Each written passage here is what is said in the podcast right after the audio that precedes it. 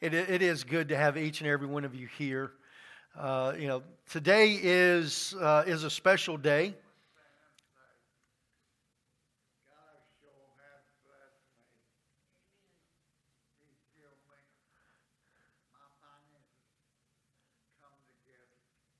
Amen.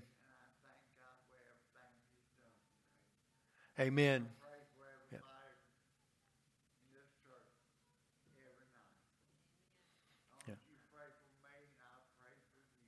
Amen. Amen.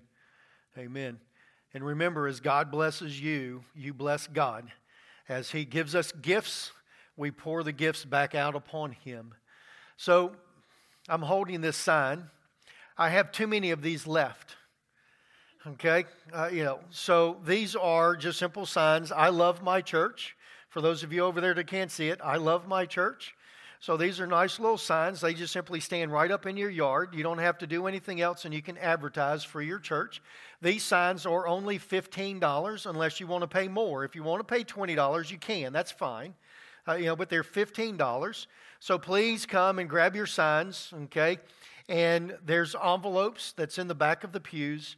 And if you would like to, just simply put the $15 in that envelope and mark it signs, and Darla will know exactly where it needs to go. Okay? So these are just simply showing the people and showing God that you love your church. And later on in the message, you'll understand a little bit more on why we do this stuff here.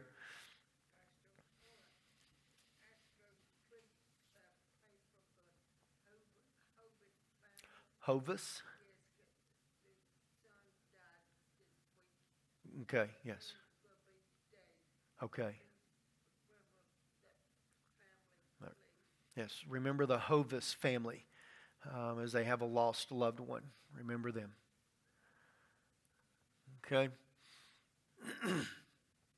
so, I want to ask you this question this morning.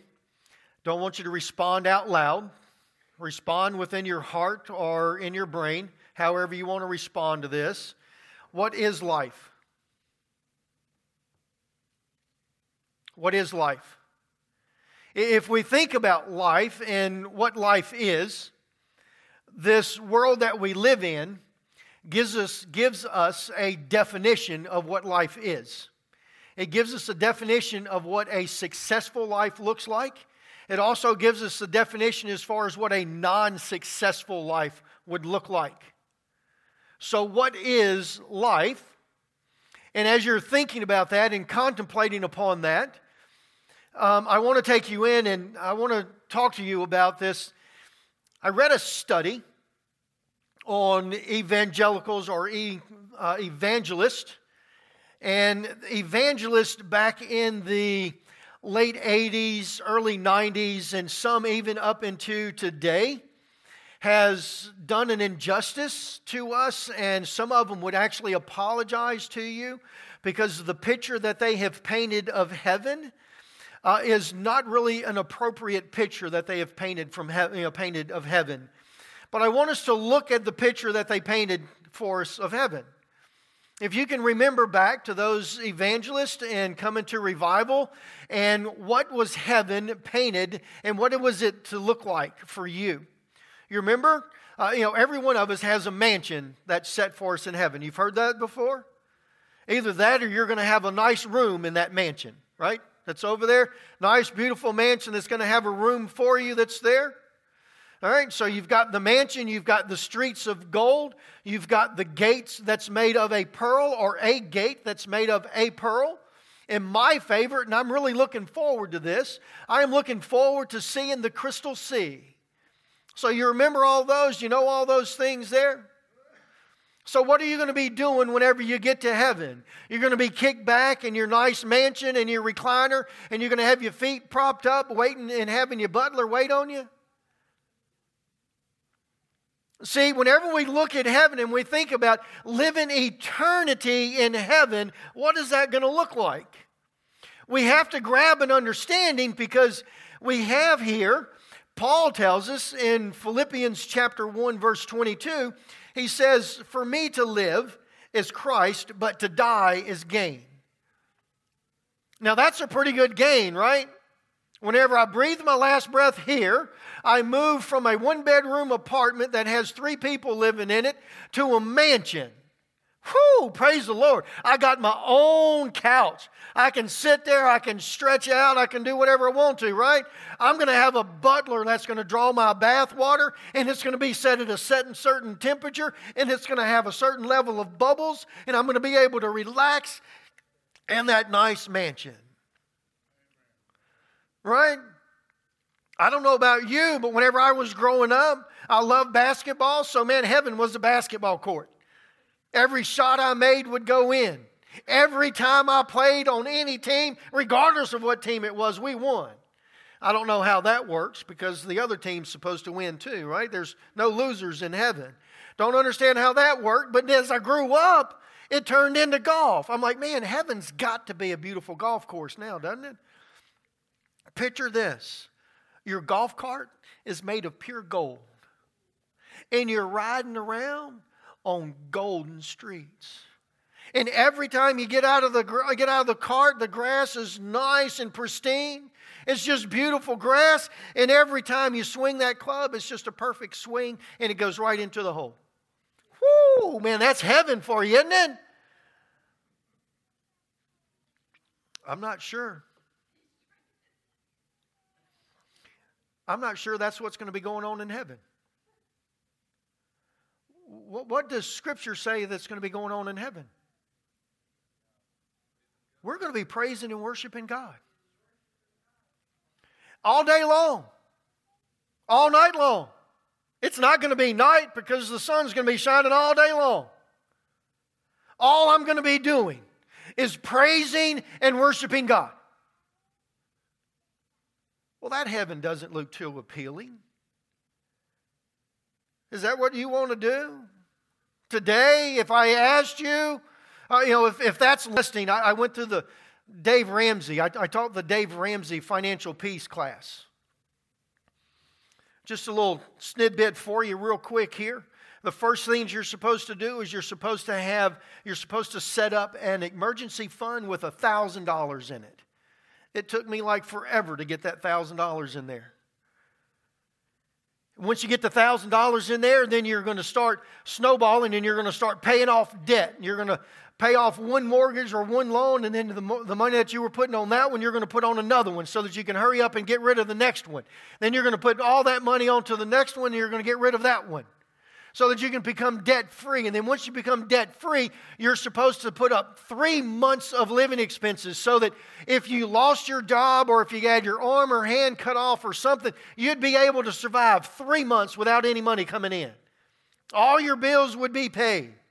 You're setting up for this and you're, and you're working for this. Once you get that done, 15% of your income at that point in time, you're supposed to start investing it. Now, that sounds to me like a plan of gain. I'm gaining, right? So, how does Paul tell us that for him to die is gain? He's not going to get any money.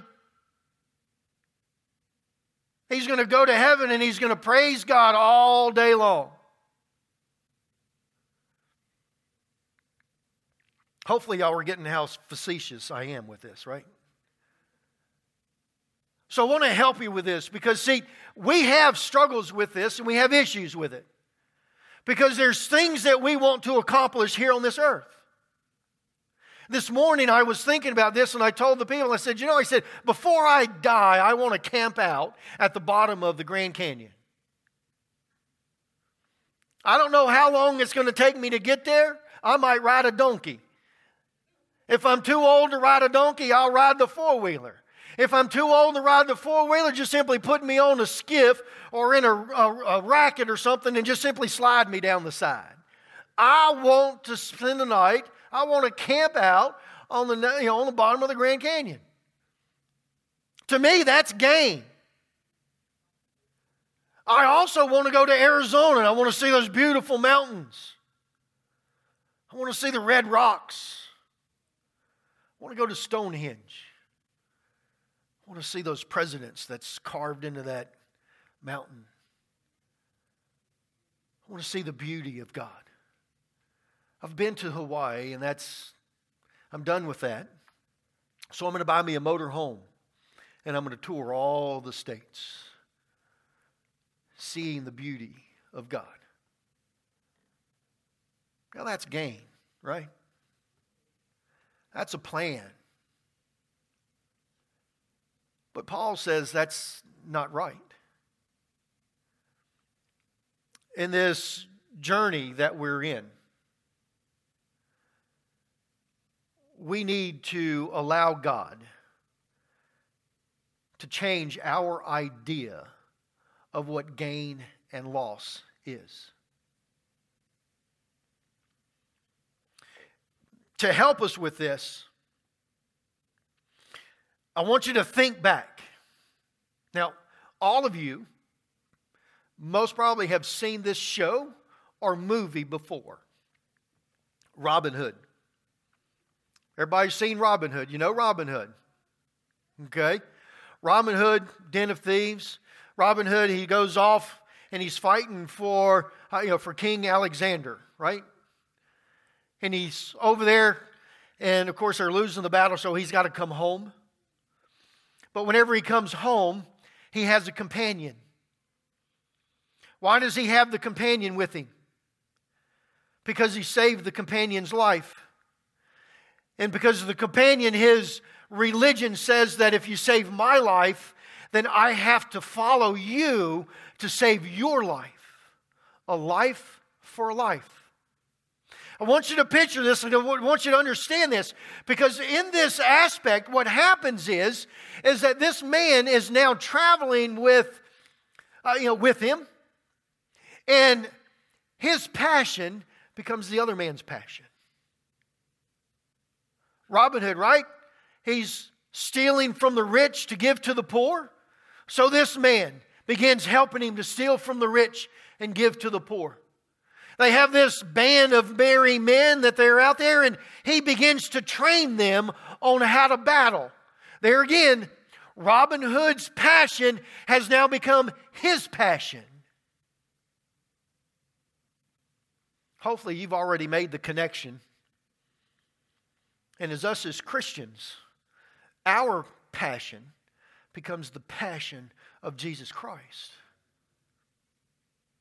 And if our passion becomes a passion of Jesus, of Jesus Christ, then everything that's here on this earth is loss. And the only thing that is gain is living with Jesus Christ in heaven for eternity. That's gain not living here on this earth. Philippians chapter 1 verse or chapter 1 verse 21 For me to live is Christ to die is gain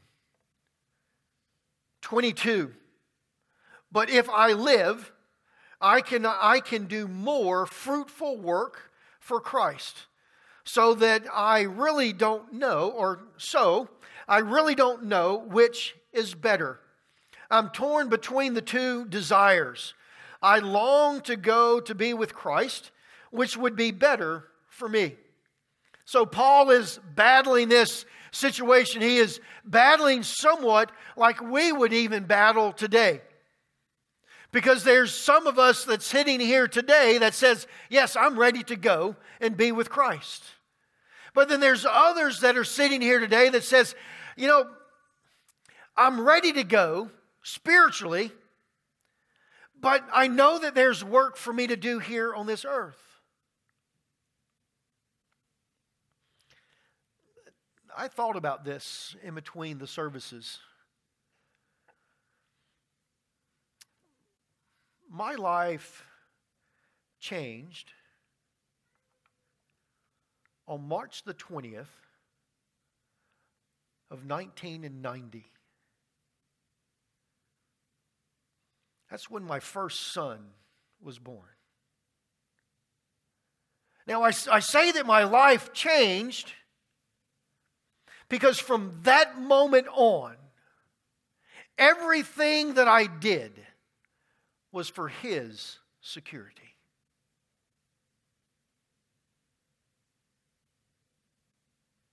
August 28th, 1991, my life changed again.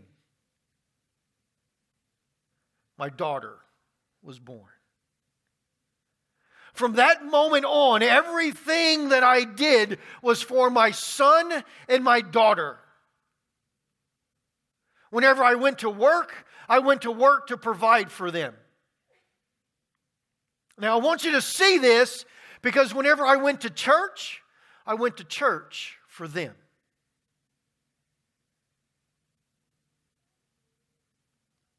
I didn't go to church for myself. Went to church for them.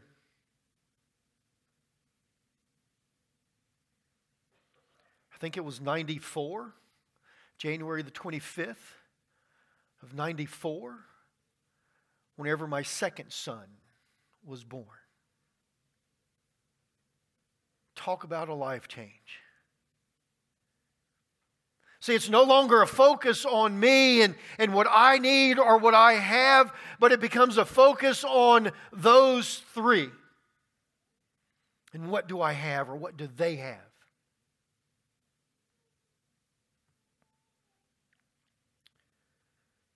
August the 4th of 2016, my life changed because I became the pastor at Rock Hill First Church of the Nazarene. And every single thing that I do is so that you will see Jesus Christ in my life. See, Paul gets this. See, whenever we're talking about this gain and how this gain it needs to change as far as what is gain in your life, it no longer has anything to do with you, but it has everything to do with the people that God has placed in your life. Whether it be your children, your grandchildren, your great grandchildren, your wife. I, I, forgot about that date. That would be April 9th of 1988. But what is gain for us? See, God is trying to show us that the things that we place as important in this life is not important. Paul goes on, verse 24 says, But for your sake, it's better that I continue to live. What? Paul says, For your sake, it's better that I live.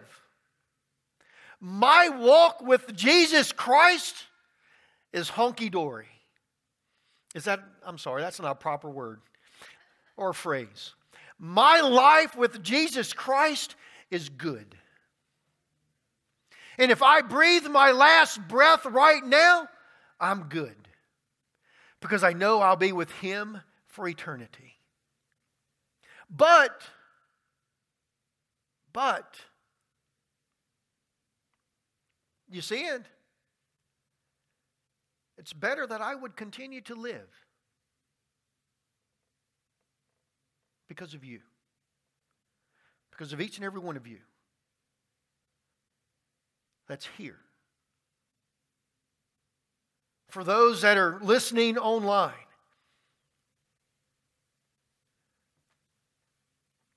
whenever we come to church, we shouldn't be coming to church for ourselves. Should be coming to church for the other people that's in our lives that's looking to us for leadership and for guidance. I once heard a district superintendent say that if it was up to him, he would not go to church again on Sunday nights.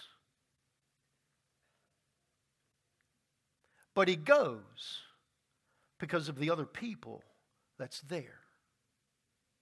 He goes for his children.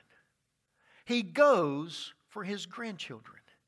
He goes for all of those people that he professes to be a Christian to in his neighborhood so that they could see that Jesus Christ is the center of his life.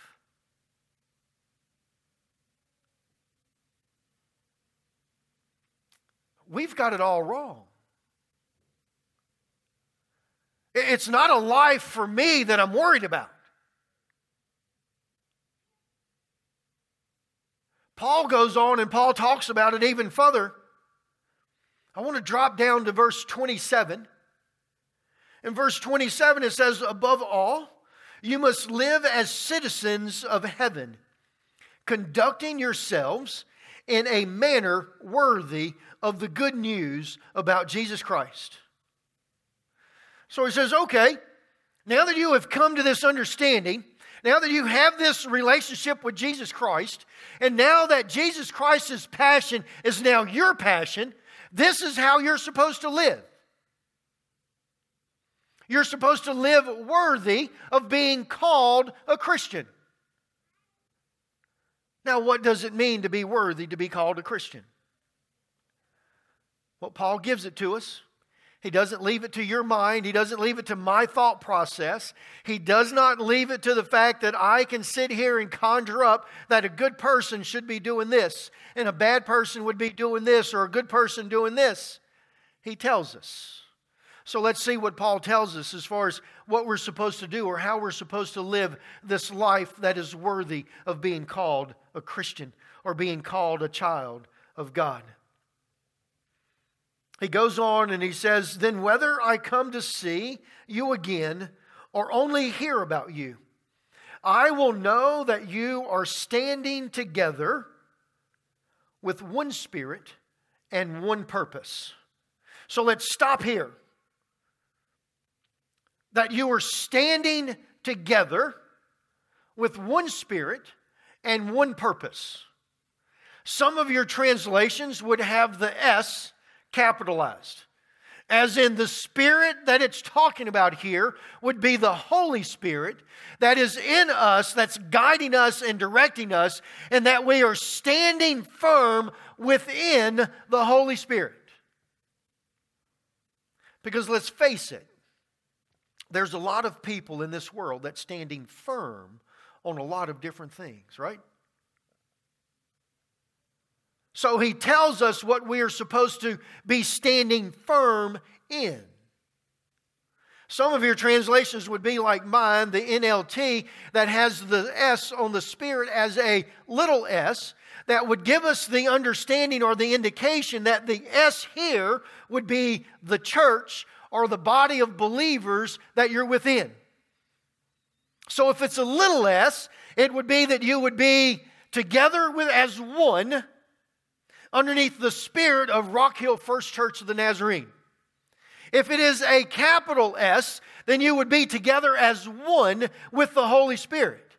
Regardless of the translation, regardless if you're looking at it as a capital S or little s, it's still the same thing because we are standing firm in the gospel of Jesus Christ because Rock Hill First Church of the Nazarene preaches and believes in the gospel of Jesus Christ.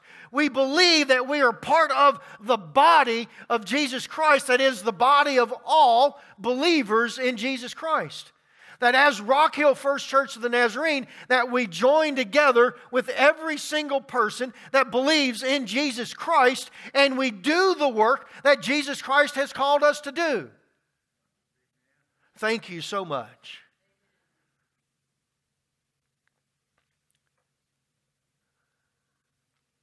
I grew up in Baton Rouge, Louisiana. So, of course, I grew up Southern Baptist.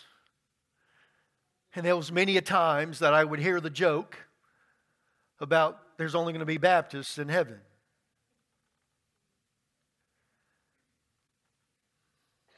There's no denomination in heaven. It's believers in Jesus Christ. And see, we're part of that. So whether it's a little s or a big S, we're still a part of it. And we still believe in Jesus Christ and we still stand firm, but we stand firm on the gospel of Jesus Christ. We stand firm on the truth of who He is. That's the one purpose. So, what is our purpose? Our purpose as believers has been and has always been that we are supposed to glorify God our Father. And we glorify God our Father by witnessing all of the great things or witnessing about all of the great things that He has done for us in our lives. That we witness about Jesus Christ in the forgiveness of our sins. We witness about His love and His mercy that He has poured out upon us. We are supposed to be His hands and feet. We're supposed to be the light of the world. However, you want to bring all of this about, but we are supposed to be in one accord. We are supposed to be united together in that aspect. That we preach and teach the gospel of Jesus Christ. But it takes unity. It takes unity in doing that. Now, I want us to think before we move on from this. Because in, in today's time where we are so spread out because of social distancing, and there are so many people that, uh, you know, that don't feel comfortable as far as coming into church and being in the church and the physical facility, but yet they're part as far as watching online and, and doing things and stuff like that. If we're together as one, as in the church, then we are supposed to be showing our love to one another. Uh, you know, the scripture tells us that we will know or we will be known as God's disciples by our love for one another. So we connect together with like minded people within a body of Christ so that we then begin to do the work that God has for us that we really can't do on our own. But can I let you know something here? This unity deals with connectivity. Because you can come to the church, you can sit within the body of Christ and not be connected to the body of Christ. So, I have family that still live in Louisiana. Hurricane Sally came through. Hurricane Sally might have messed up my vacation. Don't really know yet. Uh, you know, but right now we can't get to where we're supposed to be at for our vacation. Uh, you know, because of the, the flood and, and some issue with the bridge. But South Carolina has a working witness team that has actually gone to Louisiana, and they have actually worked on the land of one of my relatives' homes. Clearing off woods and clearing off trees and stuff that's fallen down. There's, there's a gentleman that's in, that was in Oklahoma City. Uh, you know, my uncle told me this story about him and how, uh, you know, his house was burned to the ground. It was fully engulfed with flames one day, and he said it was full the next day, but it was full of people from his church rebuilding the house. But if you're not connected to the body of Christ, then the church can't connect with you. So that whenever you're struggling, the church has absolutely no idea that you're struggling. So you're going to sit at home and you're going to struggle by yourself, and then you're going to complain because the church didn't come and help you. We do it, right? I'm the preacher. Had a member, wife came into church a couple of Sundays ago and said, Pastor, my husband's been in the hospital for a week. I'm like, Did you pick up the phone call and tell me? I would have been there. I'm like, I, I didn't know. Now, that doesn't mean that I want everybody to call me. There's 150 people that you can call. that can come and can pray for you just as good as I can. But if you do not let your church body know where you are and where you're struggling, they can't help you.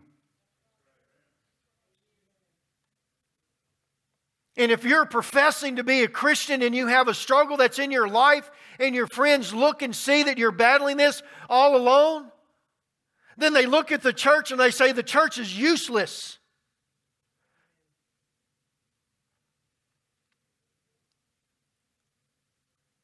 I'm sorry, I got on my soapbox there just a little bit.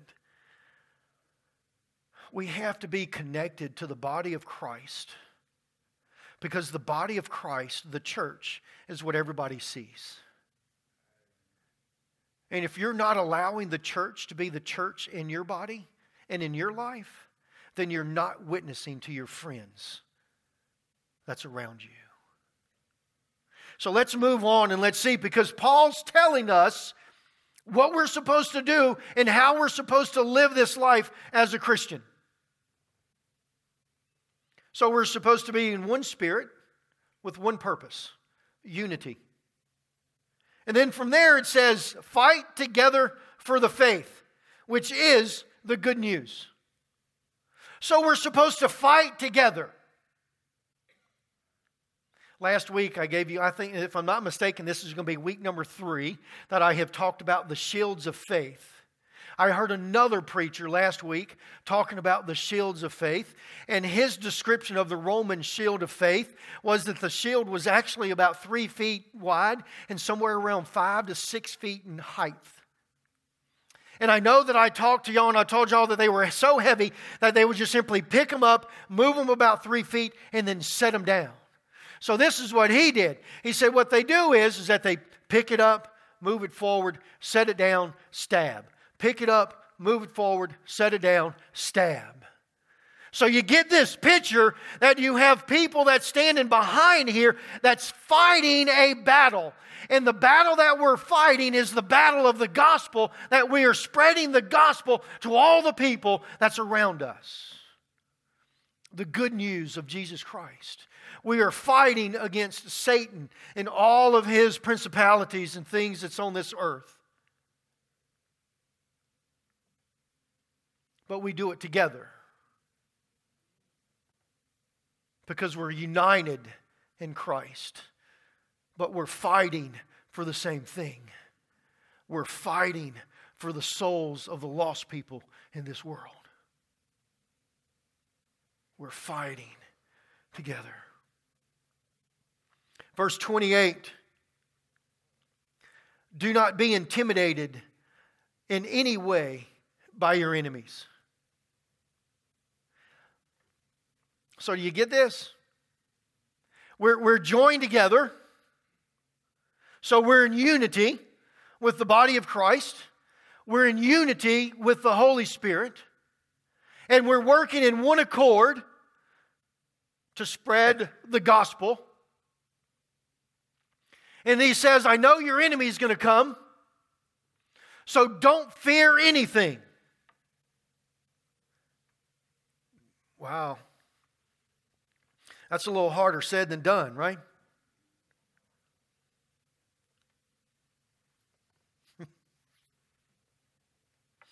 I got a movie for you. I got a scene in the movie. An angel's growing. It's about this boxer, and he is an underdog that's fighting in this national championship. But no, it's not Rocky. I know it sounds similar. It's not Rocky. And they've got here, and they're and they're fighting, and you see that they're, uh, you know, that he's fighting, and all of a sudden this champion lands this blow on this guy, and and y'all have seen it. I, mean, he connected right to the jaw. His face turns to the side and kind of jerks, and his mouthpiece goes flying out, and he stumbles around. And then, as he's going over to pick up his mouthpiece, he turns and looks at the champion and then gives him a smile. Whoa. That champion looks and he goes, Wait a minute. I just gave him a hit that Man, that would have knocked, I should have knocked him out. And here he is, he's smiling at me. So in between the rounds, The guy goes over to his corner and he's wobbly kneed and all that stuff. And his manager says, Oh, no, you're not going to sit down. Stand up. The champion's over there sitting. He's like, Man, he goes, Look, he goes, He's not even tired. I just hit him with all I had. He's not even tired. Doubt creeps in. Can I let you know? Battle's already been won, but Satan's still wailing away. All we have to do is stand there because we know that we've already won. And whenever we look up and Satan gives us that hit and we just simply look up and smile at him, he knows that we're a child of God. And he knows that we know that the battle's been won. So we can stand and not fear our enemies because we know that the battle has already been won. So today, whenever we look at this, and Paul's saying, hey, for me to die right now is gain, but I'm not going to die because God still has something for me to do. There is fruit that He still has for me to harvest. There are people that He still has for me to witness to. But I'm going to do it because I'm going to get my joy out of their faith growing, not mine. I've already received my fruit. I've already, already had Jesus Christ in my life. Whew. Peggy and I were talking through this message and stuff this week, and, and she looks at me and she kind of pokes me in my heart. And she goes, So what's your joy? Whew. I tear up in excitement with that now. Just think about it. What's your joy? Where do you get your joy today? Do you get it from something that you've accomplished? No. Our joy comes from seeing someone else receive Jesus Christ as their Lord and Savior. Our joy comes from someone else getting an understanding on a Thursday night Bible study about God's love, that they have a new understanding of the depths of God's love. It's sitting with a group of people at Knowledge Perk whenever we're sipping on our coffee, and someone looks up and says, Pastor, I understand what that passage of Scripture says now. We get a better understanding. We get our joy from someone else. Pick up your toes really quick. Pick up your toes. I'm going to get through real quick. Whenever you come into the church and you're going to complain about not singing certain songs, I want you to understand that you do not come to church for yourself, but you come to church for everybody else that's around you. The songs and stuff that are sung are not sung for you, they're sung for everybody else. The words that are spoken are spoken to encourage you and to help you to work and to walk this life for someone else. It is not your gospel that you are hearing or that you are spreading, it is the gospel of Jesus Christ. Stop making it your own. And I'm going to say this. I get my joy from preaching and teaching you hard headed people that are sitting in here. Because we're all hard headed, but God has the word for us. There's sometimes you'll get it and sometimes you won't. I understand that. But I get the joy whenever I see that light bulb in your head turn on that says, I understand. I get joy whenever I see God take you through a difficult spot in your life. I get joy whenever you are able to sing praises in the midst of your struggles. I get joy whenever I see tears come down your face because God is visiting you. That is where my joy comes from.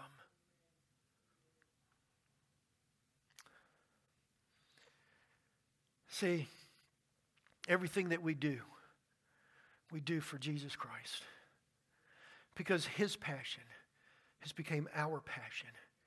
And if his passion has become our passion, then for us to die today is gain.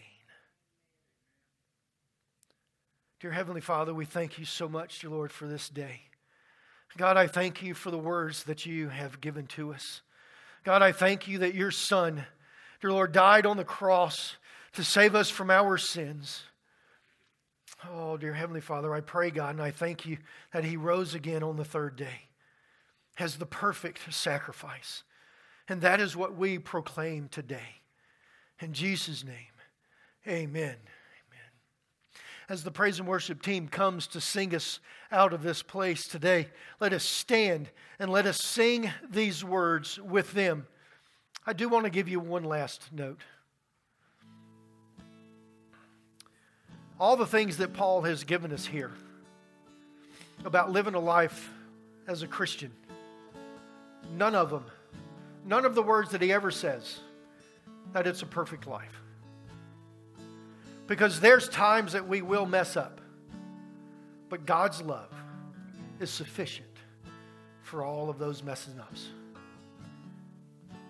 He doesn't ask us to be perfect, He just asks us to be willing to spread his gospel.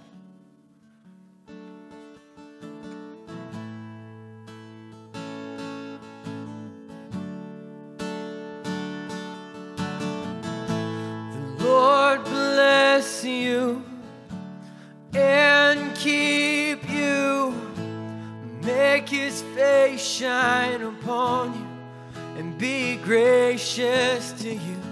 The Lord turn his face towards you and give you peace.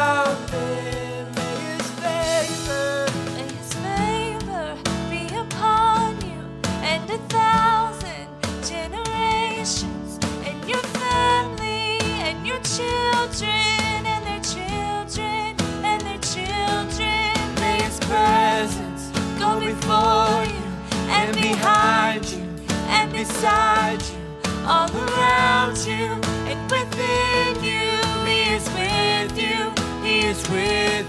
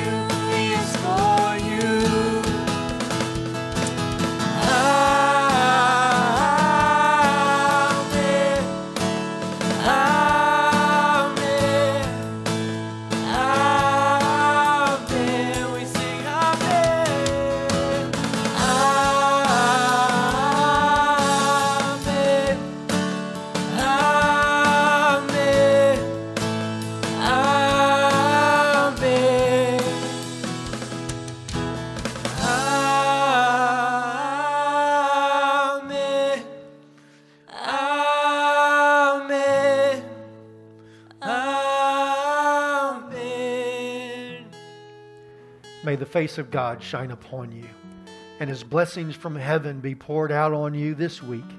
In Jesus' name, amen.